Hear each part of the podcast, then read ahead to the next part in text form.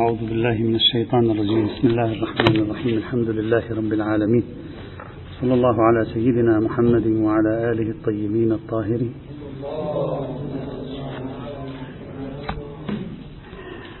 ما نزال في السير التاريخي لنظرية المقاصد وأعتقد إن شاء الله تعالى بقليل من الصبر.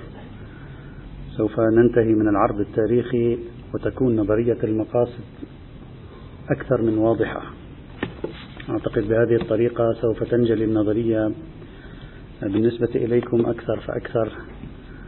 السير التاريخي يسهل الحصول على صورة وأقرب بكثير.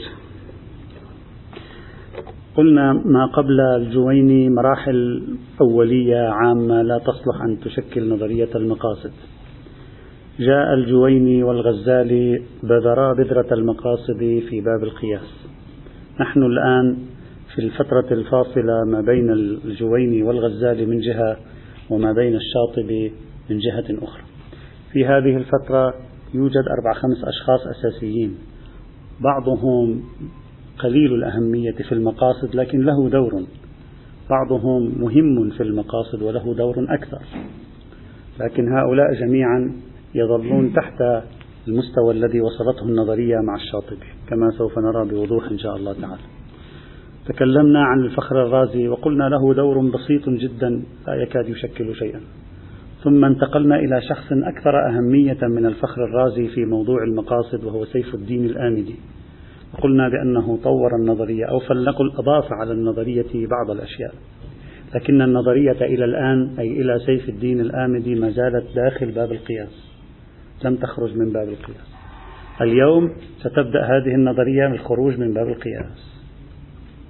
اليوم ستبدأ هذه النظرية بشكل تدريجي تخرج من باب القياس لتتحول إلى رؤية مستقلة. لها علاقة بالقياس وغير القياس. إذا أردت أن أشبه أو أن أصف القضية جغرافيا يعني جغرو تاريخية مع بعض يمكنني أن أقول بداية المقاصد في أقصى الشرق الإسلامي. تركمانستان ونيشابور وما وراء النهر. الفترة التي نتكلم عنها الآن هي في وسط البلاد الإسلامية بلاد تركيا الشام مصر. الآن دفة المقاصد بيد هذه البلاد. بعد ذلك ستصبح دفة المقاصد في الغرب الإسلامي.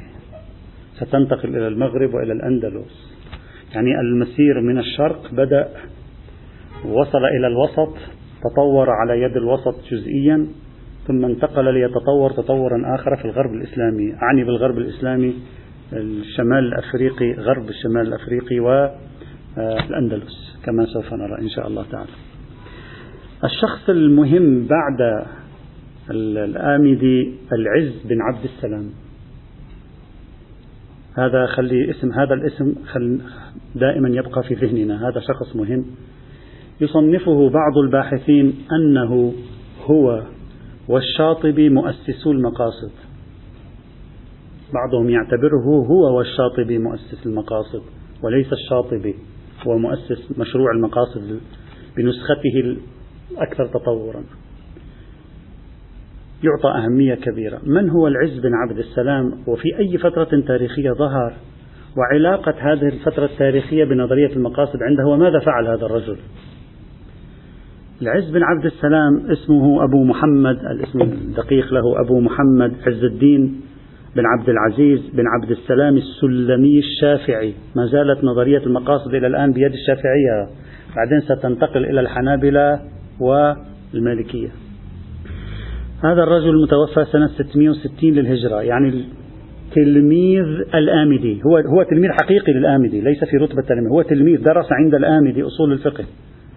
درس عند الآمدي أصول الفقه ولد في دمشق ويقال أنه من أسرة كان أصلها من المغرب الإسلامي وانتقلت إلى دمشق لكن المعروف أنه ولد في دمشق. ثم انتقل الآن سأشرح لماذا انتقل. ثم انتقل من دمشق إلى القاهرة بقي فيها إلى نهاية عمره ودفن في القاهرة الآن هو مدفون في القاهرة في سفح جبل المقطم الذي يشرف على مدينة القاهرة. هذا الرجل إذا تضع اسمه في قائمة التاريخ الإسلامي واحد من أشهر رجال الدين الشجعان. يعني من رجال الدين الشديدين الشجعان الأقوياء في مواجهة السلاطين الحكام. كان يشارك في الجهاد ضد الصليبيين يشارك بنفسه في الجهاد ضد الصليبيين. شخصيته أكثر من قوية كما يتكلم عنه التاريخ. واحد من مفاخر رجال الدين الشجعان عبر التاريخ الإسلامي العز بن عبد السلام. طبعا العز نسبة إلى يعني عزيز الدين ها اللقب الألقاب كانت تطلق هكذا عزيز الدين وشمس الدين وإلى آخره. هذا الرجل في الشام كانت له قصة في القاهرة أيضا كانت له قصة حتى نعرف طريقة تفكيره الأحداث التي وقعت معه لنرى كيف هو عالج بعض القضايا. في الفترة التي عاش فيها العز بن عبد السلام فترة مليئة بواقعين سياسيين. الواقع الأول الحروب الصليبية من طرف الغرب وفي نفس الوقت التتار كانوا قد بدأوا هجومهم على بلاد الإسلام المغول. بدأوا هجومهم على بلاد الإسلام. يعني المسلمون في أسوأ أوضاعهم. من جهة الغزو المغولي من الشرق من جهة المشاكل مع الصليبيين ما زالت قائمة. رغم أن صلاح الدين الأيوبي كان هنا قد حرر القدس وأخذها لكن ما زالت المشاكل قائمة. هذه أول قضية في في التاريخ السياسي المحيط بالعز بن عبد السلام. ثاني قضية في التاريخ السياسي المحيط بالعز بن عبد السلام تعرفون أن صلاح الدين الأيوبي بعد أن حرر فلسطين أخذ يعني سلطة ونفوذ كبير في العالم الإسلامي. بعد أن توفي صلاح الدين المناطق التي كانت خاضعة تحت سلطانه بلاد الشام فلسطين مصر كل هذا هذا المضيق هذا هذه شبه الدائرة هذه كلها وزعت بين أبنائه. تخاصم أبناؤه. تلك الفترة هي فترة ما يعرف بالدولة الأيوبية من جهة وما يعرف بالدولة المملوكية في بلاد مصر والسودان من جهة أخرى. وهذه الفترة أكثر الفترات صراعا داخل المسلمين. الأيوبيون فيما بينهم كانوا يتخاصمون. أبناء صلاح الدين كانوا يتصارعون فيما بينهم. المماليك كانوا قد بدأ نجمهم يظهر المشاكل التي نجمت عن ظهور المماليك وما بعد ظهور المماليك. هذه الفترة شديدة الخصوبة في التوتر السياسي الذي عرفته هذه المنطقة من حوض البحر الأبيض المتوسط. العز بن عبد السلام ولد في دمشق. رجل مسلم الاجتهاد. وصل إلى أعلى المراتب في النفوذ الاجتماعي. وصار خطيب الجامع الأموي. خطيب الجامع الأموي في تلك الفترة من العصر الأيوبي يعني المرجع الأعلى تقريبا. يملك من النفوذ ما يملك أعلى القضاة في البلد خطيب المسجد الأموي وبالتالي له نفوذ كبير جدا. وقع خلاف بينه وبين الحاكم الأيوبي في بلاد الشام. الخلاف كان على خلفية أن الحاكم الأيوبي في بلاد الشام تحالف مع الصليبيين ضد قريبه وأخيه في بلاد مصر. اعتبره العز بن عبد السلام خائنا. خطب في المسجد الأموي وهاجم السلطان علنا وقال هذا الرجل كذا هذا فاسق ولم يدعو له في الخطبة على خلاف ما كان متعارفا. فأتى به السلطان وزجه في السجن وأخرجه من جميع مناصبه. لم يقبل. العالم الناس بدأت تتحرك. السلطان أراد أن يحل المشكلة. قال له يمكننا حل المشكلة لأن له جمهور. تعال أنت قبل يدي ونمشي الموضوع. قال له أنا لا أقبل أنت أن تقبل يدي. تريدني أنا أن أقبل يدك؟ فطرده من بلاد الشام. هذه قصته في بلاد الشام طرد من بلاد الشام إلى القاهرة التي عاش فيها بقية حياته. في القاهرة أيضا الأيوبيين عينوه قاضي القضاة وصار خطيب جامع عمرو بن العاص وهو من أكبر المساجد في القاهرة وأهم المساجد عبر التاريخ في القاهرة. وأيضا وصل إلى مستوى عالي. أيضا وقعت معه مشكلة في تلك الفترة كان الأيوبيون قد اشتروا عبيدا كثر. اشتروهم اشتروهم من مختلف أنحاء العالم. العبيد الأرقاء المماليك هؤلاء العبيد صار لهم نفوذ في الدولة. صار الواحد منهم والي ومسؤول ورئيس وزعيم وبيت الديوان وإلى آخره. صار له نفوذ. العز بن عبد السلام قاضي القضاة. قال العبيدون لا يمكن أن, أن تكون لهم ولاية في الشرع. أصدر قرارا قضائيا بأن هؤلاء العبيد يجب أن يباعوا في الأسواق. من هم هؤلاء العبيد؟ أمراء الدولة الأيوبية. أمراء الدولة. قال هؤلاء يجب أن يباعوا في الأسواق ويصرف عن جميع مهامهم. وهؤلاء هم الذين يستعين بهم السلطان. نعم نعم في بدايات هذه المرحلة. نعم. وهؤلاء يستعين بهم السلطان. أصدر قراره. دخلوا في مفاوضات كيف يعني لا يمكن؟ دخلوا في مفاوضات معه قال إذا لم يطبق فأنا هو كتب استقالته من القضاء وخرج من القاهرة. خرج الناس معه شوف رجال الدين كم كان لهم من نفوذ في قلوب الناس. خرج الناس القاهرة خرجت معه. خاف السلطان قال هذا مشكلة ماذا نفعل؟ دخل في مفاوضات معه. كذا وكذا قال لا إلا أن يباعوا.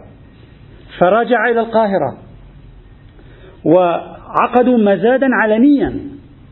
مزاد علني يعني هذا يدفع 100 ذاك يدفع 150 ذاك يدفع 300 لكل المماليك الذين هم قادة الدولة. وكان يطلب يقال له مثلا 100 دينار يقول لا 100 دينار لا أريد. حتى عجز الشراء عن, عن أن يشتروا. فسأله السلطان كم تريد؟ ليس إلا السلطان معه فلوس له خاصة به. فقال أريد كذا وكذا رقم عالي فدفع له السلطان فأخذت الأموال. هؤلاء حرروا حررهم السلطان لأن اشتراهم السلطان لنفسه فحررهم والأموال ذهبت إلى الخزينة. هذا الرجل كان قائد مشارك في الحرب ضد الصليبيين وكان له دور أيضا في الإفتاءات والمواقف ضد التتار. هذه الشخصية بس نقول هذه الشخصية يعني هو شخص سياسي الآن خليك معي شخص سياسي اجتماعي له سلطة له نفوذ يتحرك في واقع التجربة السياسية والاجتماعية للناس. من رحم هذه التجربة الآن سوف نقرأ العز بن عبد السلام. أنا ذكرت القصتين ليس للتسلي. لكي نتعرف على الرجل لنعرف من رحم تجربته السياسية الاجتماعية في تاريخ حياته. الآن نريد أن نقرأ كيف تعامل مع تلك الفترة. رغم كل ذلك العز بن عبد السلام صوفي.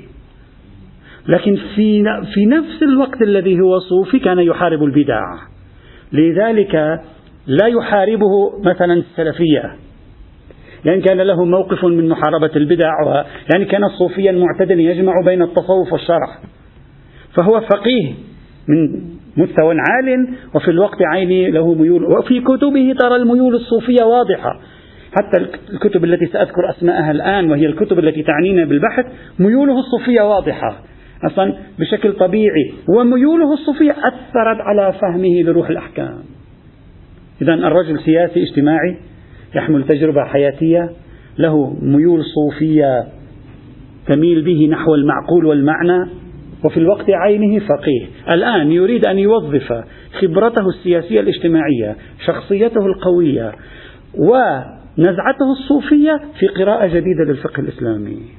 هذا هو العز بن عبد السلام الشخصية أشهر من نار على علم لذلك يعرف العز بن عبد السلام بسلطان العلماء لأن له نحو من السلطنة. ويعرف ببائع الملوك والأمراء. يعني معروف بائع يعني أنت بحياتك سامع واحد بيبيع ملوك هذا بائع الملوك والأمراء. إلى هذا الحال. طبعا آه، الشيء بالشيء يذكر لا بأس أن نشير إلى هذه. الرجل من محاربته للبدعة له رسالة. وقع بينه وبين ابن الصلاح الشهرزوري خلاف حول صلاة الرغائب.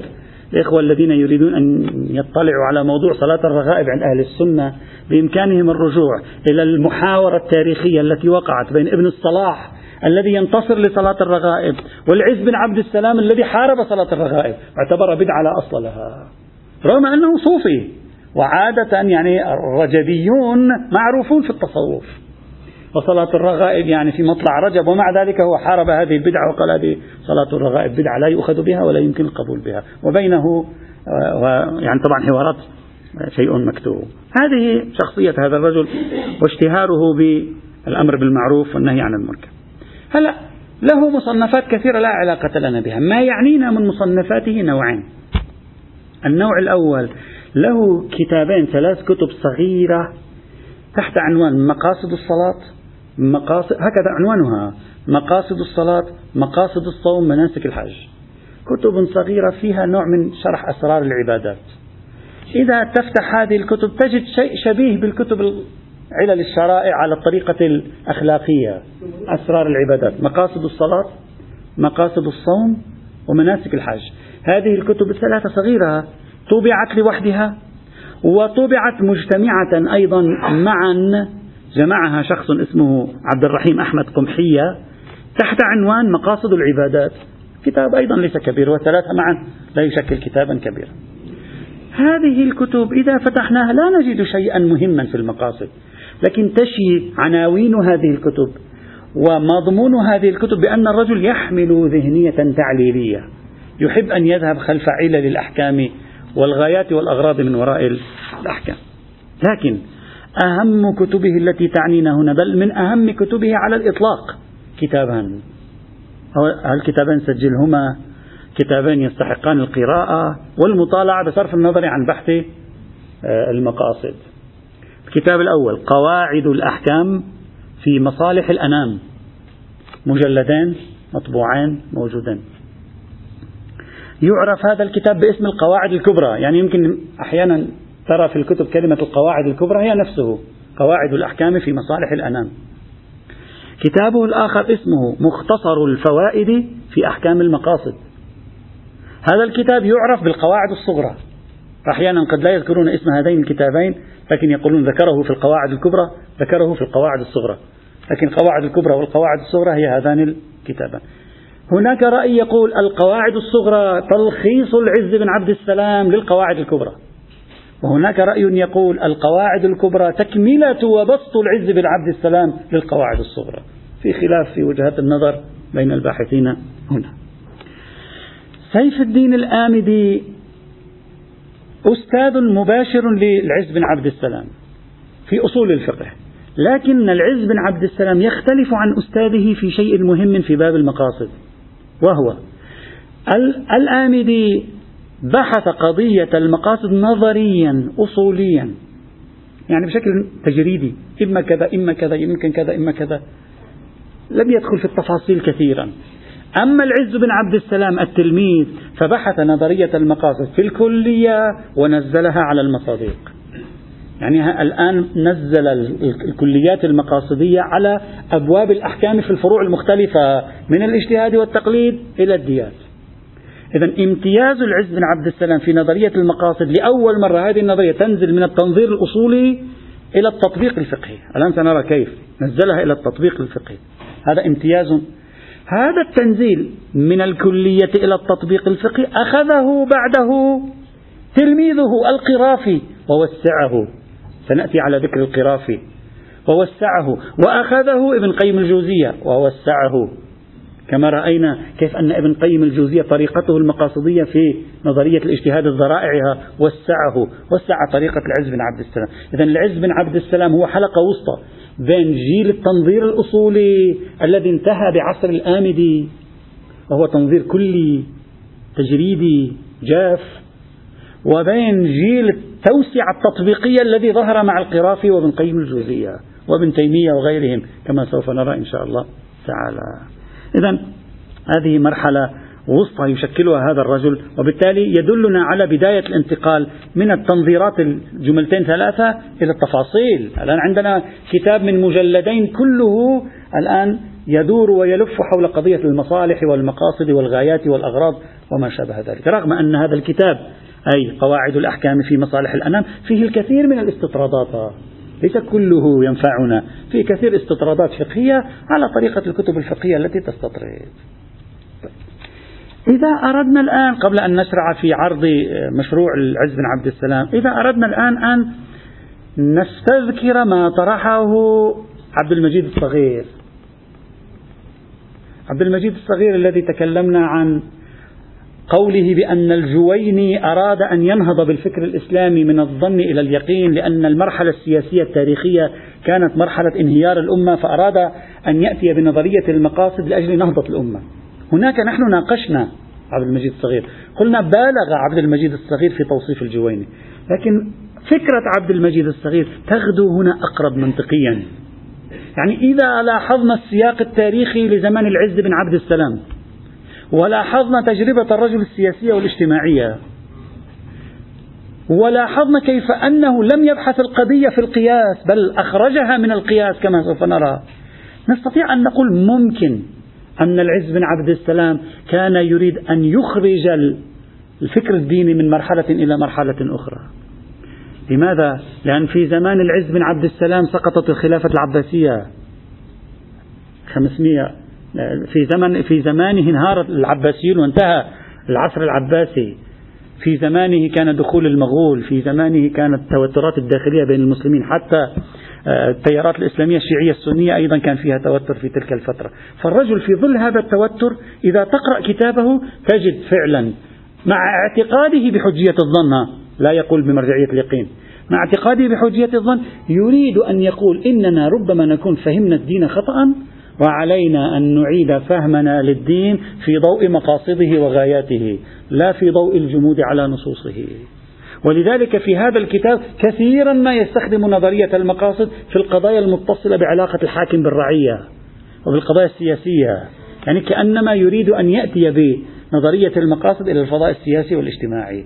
أكثر من الجويني الذي أتى بنظرية المقاصد فقط لكي يطور موقف الشافعية في مقابل الأحناف في قضية القياس فقط. أما هنا لا الموضوع لم ليس موضوع صراع شافعي حنفي. الموضوع أكبر من موضوع صراع شافعي حنفي عند العز بن عبد السلام. على يد حتى نطلع على هذا الرجل الذي يصنفه بعضهم بأنه أهم منعطف لنظرية المقاصد قبل الشاطبي.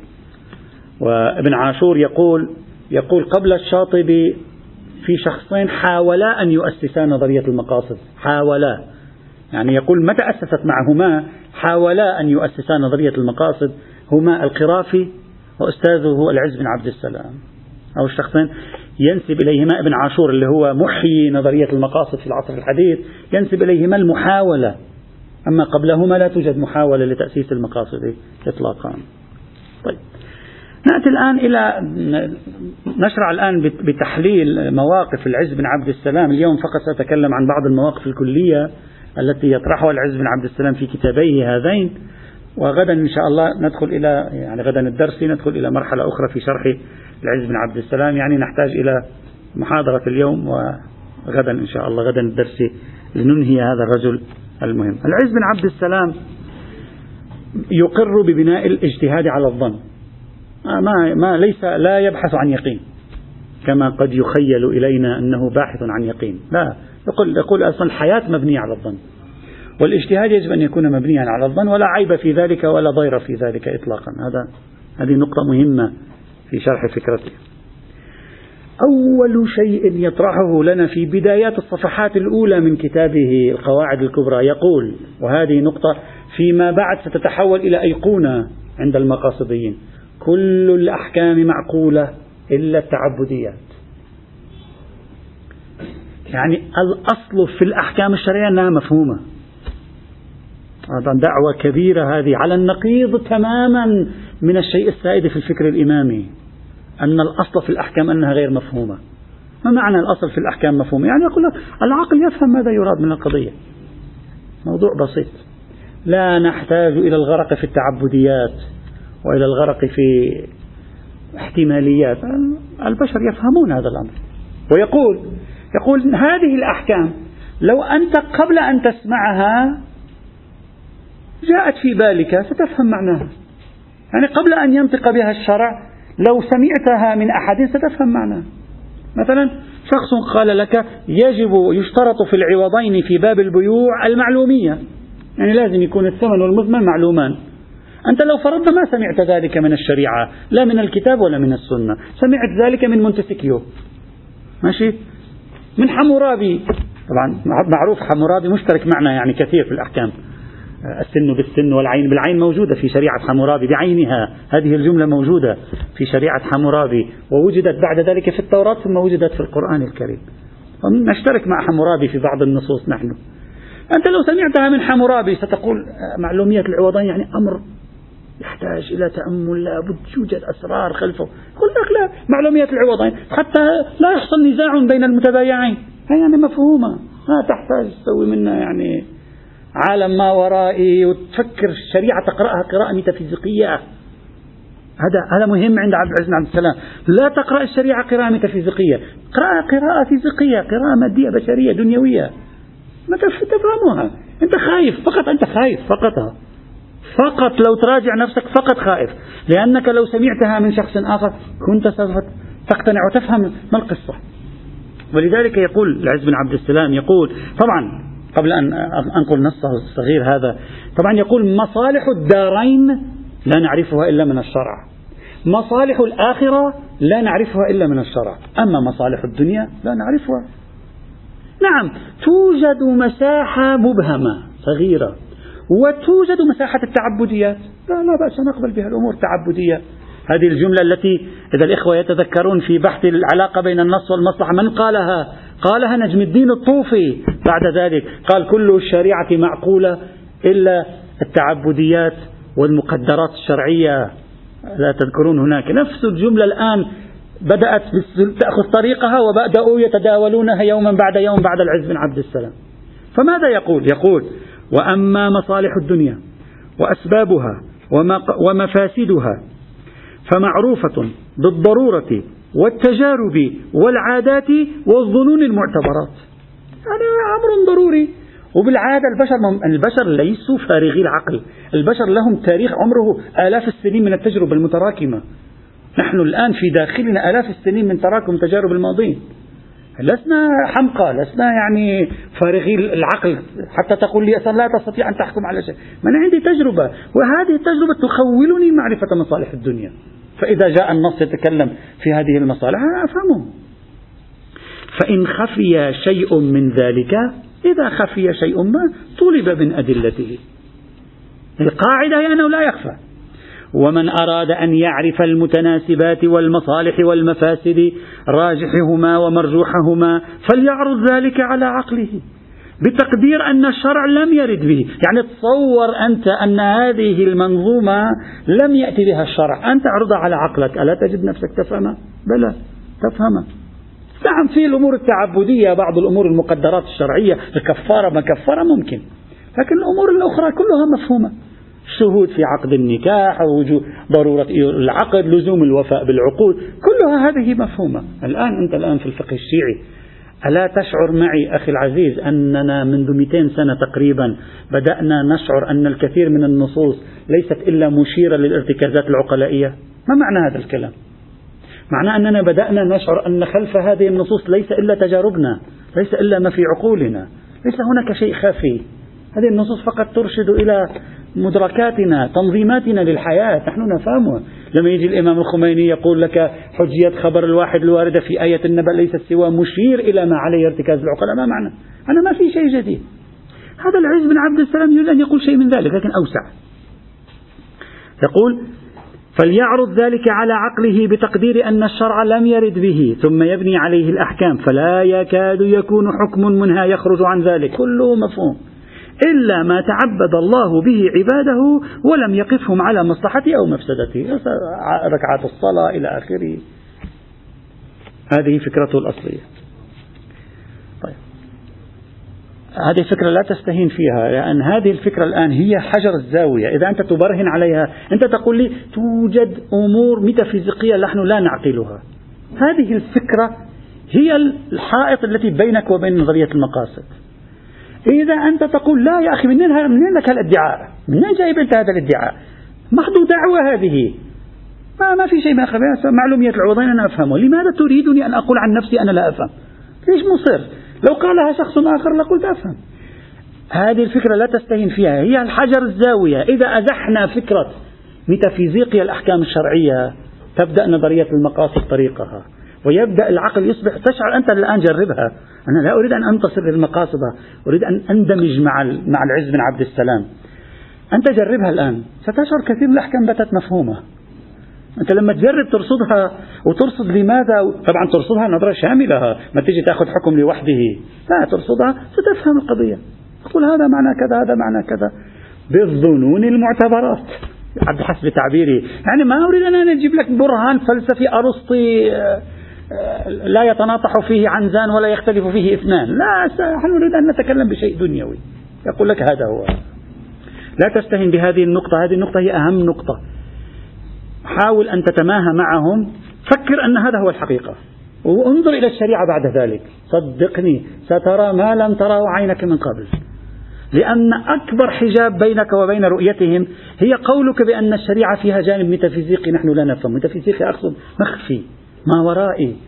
أسرار لعله ربما هذه كلها عندما تدخل تعيق إمكانية الرؤية طبعا هذا طبعا يحتاج إلى دليل. هذا ادعاء منه.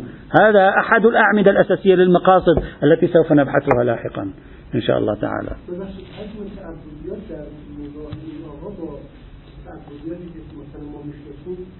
فرق كبير نعم كثير. طبعا هذه الجملة الآن كلية. الآن أنا لذلك أنصح الإخوة يقرأوا الكتاب. الآن عندما تدخل أنت في الكتاب ستجد شيء عجيب غريب. يعني لديه قدرة هائلة على التأمل العقلي في الأحكام. نعم كثير مما أنت تعتبره تعبديات هو يعطيك له وجه. نعم يقول لك هذا الجزء لا أفهمه. هذا الجزء مثلا يبدو لي غامضا ما, ما وصل فيه إلى النتيجة. لكن أعطى لنفسه مجوز التأمل. ولذلك تجد عنده كما سوف أشرح إن شاء الله تقسيمات عجيبة غريبة للأحكام. لماذا؟ لأنه ينظر الأحكام من مناظر مختلفة يقول لك هذه الأحكام جعلت لأجل المنع هذه جعلت لأجل المقتضي هذه تؤثر في كذا هذه تكملها هنا. يعني يبدأ يرسم خارطة من عقله للشريعة. لماذا؟ لأنه لم يعد خائفا من التأمل العقلي. صدقني إذا تتجاوز هذا الخوف من التأمل العقلي تجد نفسك قادر مثل ما تحلل أي شخصية. الآن أنا لو أعطيتك كتاب لحمورابي ومثلا منظومة حمورابي قلت لك تأمل فيها. تستطيع أن تتأمل وتصل إلى حالات كثير منها باطمئنان يعني اطمئنان بالمعنى العرفي للكلمة. تقول يريد حمورابي من هذه كذا ويبدو عليه هذا يريده كذا وهذا. لك المجال. لكن لما تقول لي بتفيزيقا أقول لك خلاص أنا بعد يدي مكبلة وعلي. كما يقول الشيخ المظفر في أصول المظفر. كلنا درسنا هذا. يقول لعل هذه العلة هي العلة التامة ولعلها جزء العلة. لعلها العلة التامة ولكن يوجد مانع عنها أنت لم تره لعلها العلة التامة والمانع غير موجود لكن يوجد شرط غير متحقق ولكن فتبدأ الاحتمالات تتكثر تتكثر أمامك. تقول أنا لا أفهم شيئا. ماذا تفهم؟ تفهم الأحكام لكن لا تعرف الشريعة. الآن هذه الفكرة سيركز عليها العز بن عبد السلام. سيقول حتى تفهم الشريعة لا يكفي أن تنظر في النصوص فتفهم الحكم من خلال النص. هذا ليس فهم الشريعة. هذا وصول إلى الشريعة. فهم الشريعة يكون بعد وصولك للأحكام تبدأ تتأمل فيها. تتأمل فيها فتعرف الخارطة وتبدأ تميز الأمور. الآن سأشرح إن شاء الله بالتدريج. من هنا العز بن عبد السلام يقول فهم الشريعة لا يمكن أن يكون بمعزل عن فهم مقاصدها. إحنا في الفقه الإمامي المدرسي فهم الشريعة مشروط أن تترك المقاصد. صحيح أو لا؟ هذه مدرستين. كل مدرسة لها رؤية. في الفهم الإمامي فهم الشريعة على أساس مقاصدها تخرص وتخمين وتقول وتأل على الله سبحانه وتعالى. لكن في فهم هذا الرجل شرط. هذا مثل الذين يقولون بأن آية آه، قوله تبارك وتعالى وما كان المؤمنون لينفروا كافة فلولا نفر من كل فرقة منهم طائفة ليتفقهوا في الدين. يتفقه يعني يتأمل يفهم يفهم الدين. يفهم في الدين.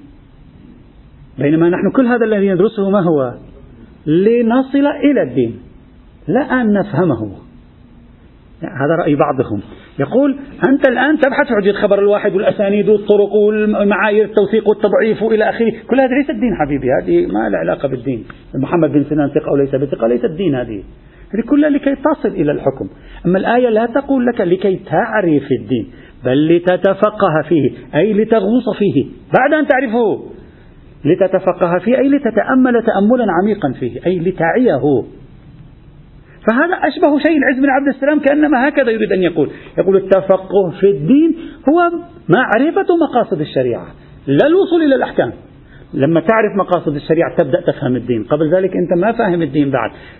فاهم مجموعة من الكلمات المبعثرة. في مقاصد الشريعة سوف تتشكل هذه الكلمات عندك. هذا وبالتالي فهم الشريعة صار عنده مركب من جزئين الحكم ومقصد الحكم وليس فهم الحكم ودليل الحكم. لا ليس كذلك على الإطلاق عنده هذه فكرة مهمة جدا بالنسبة إليه وتشكل تحول بالنسبة إليه. وبهذا يمكننا القول إن العز بن عبد السلام في كتاب القواعد الكبرى والصغرى فعلا أنت إذا تقرأ الكتاب أخرج المقاصد من باب القياس وحولها إلى قراءة لجميع الشريعة. يبدأ يتكلم عن جميع الأحكام الشرعية. طريقة منظمة وغير منظمة أحيانا. كل الشريعة يخضعها لفهم تأولي مقاصدي لفهم تفقه مقاصدي. ويبدأ يقول لك أنا هكذا أفهمها وهكذا أرتبها وهكذا أنظمها ولا يقول لك أنا هكذا أنظمها لأجل المنبر حتى أنا أقول للناس على المنبر الشريعة تريد كذا لا أفهمها لأنني فقيه. هذه إضافة العز بن عبد السلام. ويستنتج على أساس هذا الفهم أحكام شرعية كما سوف نشير إن شاء الله تعالى. يعني بدأت نظرية المقاصد الآن تتحول من مجرد نظرية تعليلية على طريقة علل الشرائع وعلى طريقة إثبات العلل للترمذي إلى نظرية يراد لها أن تفهمنا الشريعة ويراد لها أن نحدد على أساسها الشريعة كما سوف نرى بعد قليل إن شاء الله تعالى. في البداية طبعا في بداية بحث القواعد الكبرى بحث طويل حول المصالح والمفاسد. يعني ما شاء الله تقسيمات تنويعات لا نريد أن ندخل فيه لا نريد أن ندخل فيه. كثير من بحوثه نحن آه، ذكرناه في مطاوي نظرية المصلحة دون أن نشير إلى العز بن عبد السلام. تقسيمات المصالح تقسيمات وكلها تقسيمات عقلية عقلانية. وحقيقة يمكن للإنسان أن يدرسها من زاوية علم اجتماعية. أن هذا الرجل فعلا كان يعني أعطى لنفسه صلاحية أن يتأمل تأمل آه، يعني اجتماعي في في الأحكام الشرعية. لا نريد أن ندخل في تقسيماته كثيرة آه، إلى ما شاء الله. طبعا المصالح عنده هي اللذات والمفاسد هي الآلام. هذه نقطة مهمة عنده. المصالح هي اللذات والمفاسد هي الآلام. والأحكام قد تسمى مصالح مجازا وإلا هي في الحقيقة طرق للمصالح. يعني طرق لتحصيل الإنسان اللذة. اللذة هنا اللذة الحقيقية. يعني المواءمة الموالمة كأنما ينطلق من نظرية الفطرة أنه تتواءم مع الفطر تتواءم مع التكوين الإنساني في رؤيته هنا. وواضح العز بن عبد السلام أن المصالح والمفاسد دائما مختلطة وفي بحثه في مقدمة الكتاب 30 40 صفحة في موضوع المصالح والمفاسد واضح أنه يفكر بطريق فقه الأولويات. كل هذه التي تبحثها أنت في فقه الأولويات هناك يبحثها هو ولكن يبحثها بطريقة تطبيقية. يعني واضح ذهنية الأولويات عند الرجل. لماذا؟ أعتقد لأنه لديه تجربة سياسية اجتماعية. ولذلك خلي في بالك هذه تجربة العز بن عبد السلام. بعدين سنتكلم لماذا نهضت نظرية المقاصد بين الشيعة خلال أربعين سنة الأخيرة. كانت التجربة السياسية الاجتماعية تفرض نفسها أحيانا.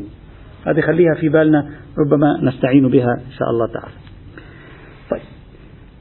بعد ذلك العز بن عبد السلام يفاجئنا بأول تقسيم خطير جدا للأحكام الشرعية ليس للنصوص للأحكام. يقسم الأحكام الشرعية إلى قسمين. الآن هو سيرسم خارطة الشريعة. أحكام مقاصد وأحكام هي أحكام وسائل. الآن هذا هذا التقسيم سيصبح أيضا أيقونة عند المقاصديين فيما بعد.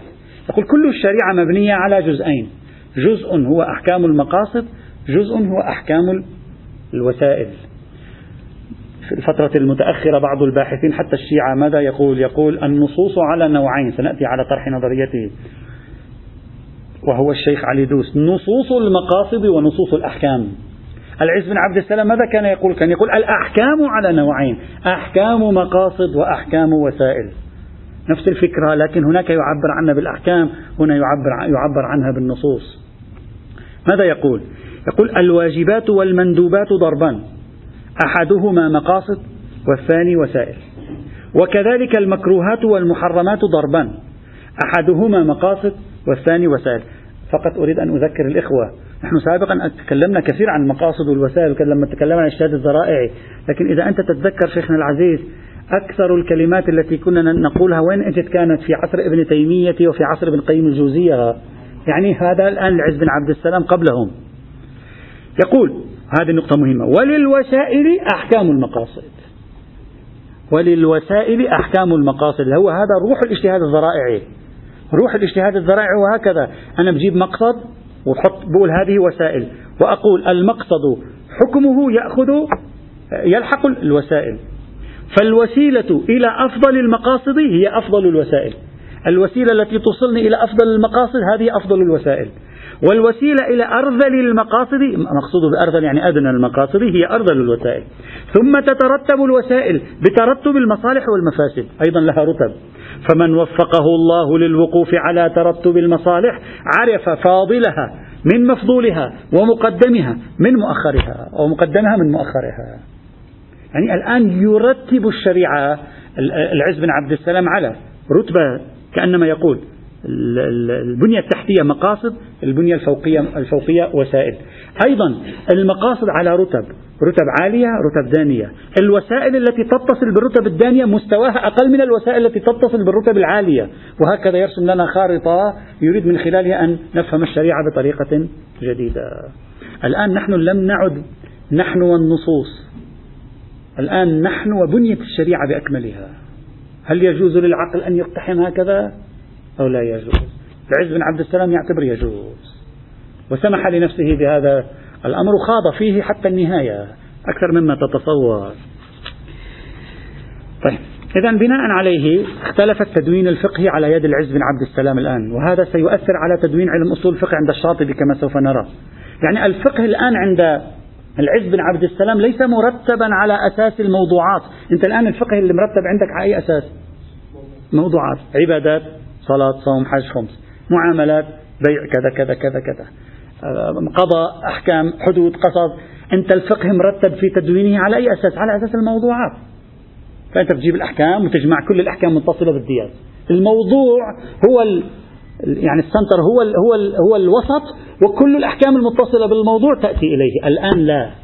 الآن الشريعة تدون الفقه على أساس المقاصد. فبيجي الفقيه بحط المقاصد الكلية العامة للشريعة في البداية ثم بعد ذلك يدخل في البحث الشرعي. وفي كل ملف مثلا المعاملات التجارية يذكر مقاصدها الأصلية يسميها المقاصد الخاصة. تلك المقاصد الكلية هذه المقاصد الخاصة. فيدخل بعد المقاصد الخاصة إلى أحكام البيع. وفي داخل أحكام البيع بيطلع مقاصد جزئية بسميها صار عندنا ثلاث أنواع من المقاصد. مقاصد كلية عامة تغطي الشريعة برمتها مثل الضروريات الخمس. مقاصد خاصة تغطي باب أو أبواب مجموعة ومقاصد جزئية تغطي مسألة أو مسائل. بالضبط إذا صح التعبير مثل الكتب القانونية اليوم. في بداية كتاب التجارات يضعون لك كليات قواعد التجارة ثم يدخلون في التفاصيل. مش مثل كتبنا الفقهية الآن اللي في كل المعاملات يعيد يقول لك يشترط في الوكيل الأهلية والبلوغ والعقل والاختيار والتكليف. يشترط في الكفيل الأهلية. بعيدة هي نفسها بعيدة خمسين مرة في الأبحاث الفقهية. لا الآن صارت الكليات على حدة والتفاصيل على حدة أخرى. يعني خارطة التدوين الفقهي سوف لذلك المقاصديون لما يبحثوا في خارطة التدوين الفقهي لا يكتبون الفقه كما نكتبه نحن كما سوف نرى إن شاء الله تعالى. هذه مدخل لتصورات أو أول حول العز بن عبد السلام وبعد تصوراته الأولية غدا الدرس إن شاء الله تعالى. نشرح أفكاره ونضيء على الخدمات التي قدمها لنظرية المقاصد وبعد ذلك ننتقل إلى الجيل اللاحق بإذن الله تعالى. والحمد لله رب العالمين.